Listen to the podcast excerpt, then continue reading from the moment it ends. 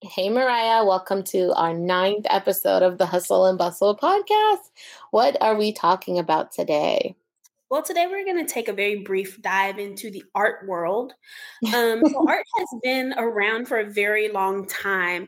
It's debated when the earliest art pieces were created, mainly because it's not always easy to determine whether a piece from prehistory or ancient time periods was specifically created with the sole purpose of serving as art, or if it had other intentions. Sometimes it's up to the archaeologist or the scientist to make assumptions about what purpose a thing served. Um, I've seen accounts that they have dated art pieces as old as the Stone Age, around 30,000 BC. Um, they've also found cave paintings in Indonesia, France, and Spain that consist, consist of hand stencils and animals estimated at over 40,000 years old. Some historians actually point to art originating in Africa as far back as 100,000 years ago. The oldest oil paintings were found to be in Afghanistan, uh, which I found interesting because we usually assume it's in Europe. Um, the most known art periods are the Stone Age, as previously mentioned, which yielded us Stonehenge the Mesopotamian period, which gave us the gates of Ishtar, which are actually quite beautiful. I do recommend you look them up. They, um, a part of them still stands. They're this gorgeous, beautiful dark blue color with gold animals painted all over it, and it's bordered in gold as well. It's stunning. Um, we have the Egyptian period, which provides us the Great Pyramids and the bust of Nefertiti. And then we have the Greek and Hellenistic period, which is around 850 BC. And we get a lot of our big monuments like the Parthenon. Um, the Roman period, which gave us the Colosseum. Uh, we also get a lot of Celtic and Gothic art from the Middle Ages. The Renaissance is probably the most popular, and it gave us the greats like Botticelli and, of course, three of the Ninja Turtles Leonardo, Michelangelo, and Raphael. The Baroque period, from which we get Caravaggio, Rembrandt, and the Palace of Versailles, which also was built during the Baroque period. Um, there are so many others, other time periods in uh, history uh, that are art considered like major art periods. I'm honestly very surprised that we didn't learn about all of them, um, but each of them yielded some amazing architecture as well as paintings, sculptures, and other pieces that we've definitely heard of. We also get like the Mona Lisa, which I found out it was valued at more than $867 million. I don't know if anybody knew that. Um, then we, of course, we have the, the David and the Sistine Chapel ceiling, which I actually saw in person. It is very stunning. Um, and of course, the Scream, just to name a few of some of the famous ones we have heard of. Frida Kahlo, um, she's one of the modern uh, artists of our time, and she actually incorporated a lot of tragedy in her art. You should definitely look up some of her pieces. Um, I'd like to do an episode on her because she had a very interesting life and was a very interesting person. Um, we also have Jean Michel Basquiat, who was a neo expressionist artist in New York. Um, there's Jacob Lawrence, Aaron Douglas um, from the Harlem Renaissance, who you don't get to hear a lot about. Um, and they, of course, there's a lot of beautiful Asian art as well. Um, I fear, though, most people only know about those beautiful crashing waves by Hokusai, the Japanese artist. The art world is so vast and involved that there's no way we could cover it over just even a season's worth of podcasts. And I find it a shame because there's so many pieces and artists that don't get mentioned. And I would love to do an episode on like female artists of the past, like Kiyohara Tama, who um, she's one of the artists that I feel like is overshadowed by a lot of the greats. Um, another thing I was surprised at was the amount of minorities used in art during the Renaissance period. There's quite a bit of art that used Black models, such as Bathsheba at her toilet painted in 1594. Um, Monet, actually used a lot of Black artists, and so did Matisse. Um, the most expensive painting sold to date was Salvator Mundi by Da Vinci, which sold for $450.3 million in 2017.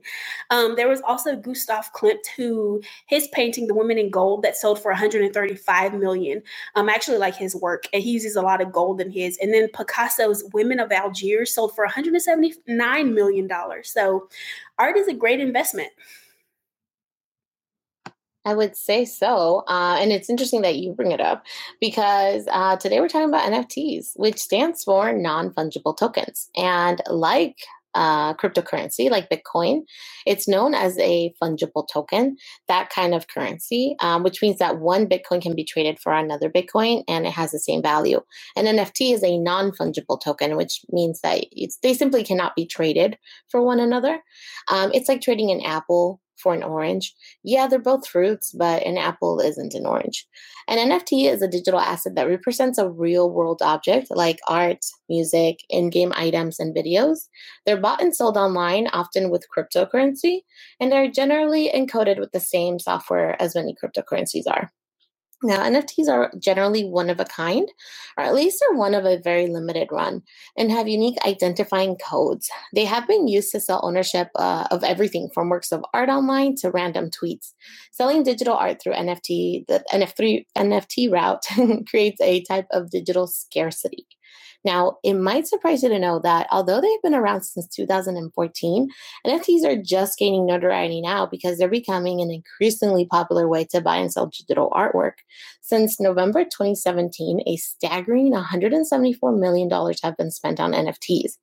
Many NFTs, at least now in the early days, um, have been digital creations that already already exist in some kind of um, art form elsewhere, like an iconic video clip from an NBA game, or a securitized version of digital art that's uh, floating around on Instagram. One of the most famous NFTs of the moment was created by a digital artist called Mike Winkelmann.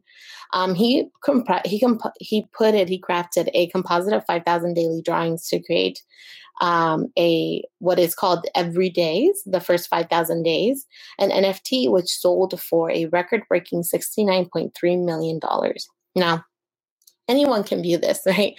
They can view the entire collage of images online for free. And so if you're wondering why would somebody spent millions of dollars on something they can already see for free, um, it's basically because the NFT allows the buyer to own the original item. Now, not only that, it contains a built-in authentication, which serves as proof of ownership. So collectors really value what is basically a digital bragging right. Um, they value that almost more than the art itself. now, what are they used for? Blockchain technology and NFTs afford artists and content creators um, a unique opportunity to monetize their stuff. For example, artists no longer have to rely on galleries or auction houses to sell their art. Instead, the artist can go directly to their audience or their consumer, which also lets them keep more of the profits. And something I found really interesting that in addition to that, um, audit, artists can program royalties. So they'll receive a percentage of sales whenever their art is sold to a new owner.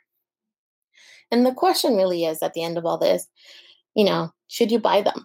Um, a crypto site um, called Protos reported on Wednesday that NFTs tracked in the non-fungible nonfungibletoken.com database peaked on, on May 3rd. And that day, they booked $102 million worth of NX, NFT transactions in a single day. That seven day period so, surrounding the peak brought in $170 million in transactions. But in the past week, the numbers collapsed to 19.4 million in the NFT sales. That's a 90% drop from the peak. So I think the answer to the question is really subjective. You know, if you're buying NFTs as an investment, it's risky because the features are so uncertain. And at the end of the day, an, an NFT's value is really based entirely on what somebody else is willing to pay for it. And so demand is really going to drive up that price. But if you're buying NFTs as an emotional thing because you really like that piece of art or that piece of digital uh, current uh, artwork, then I think it's worth it. But what do you think, Mariah?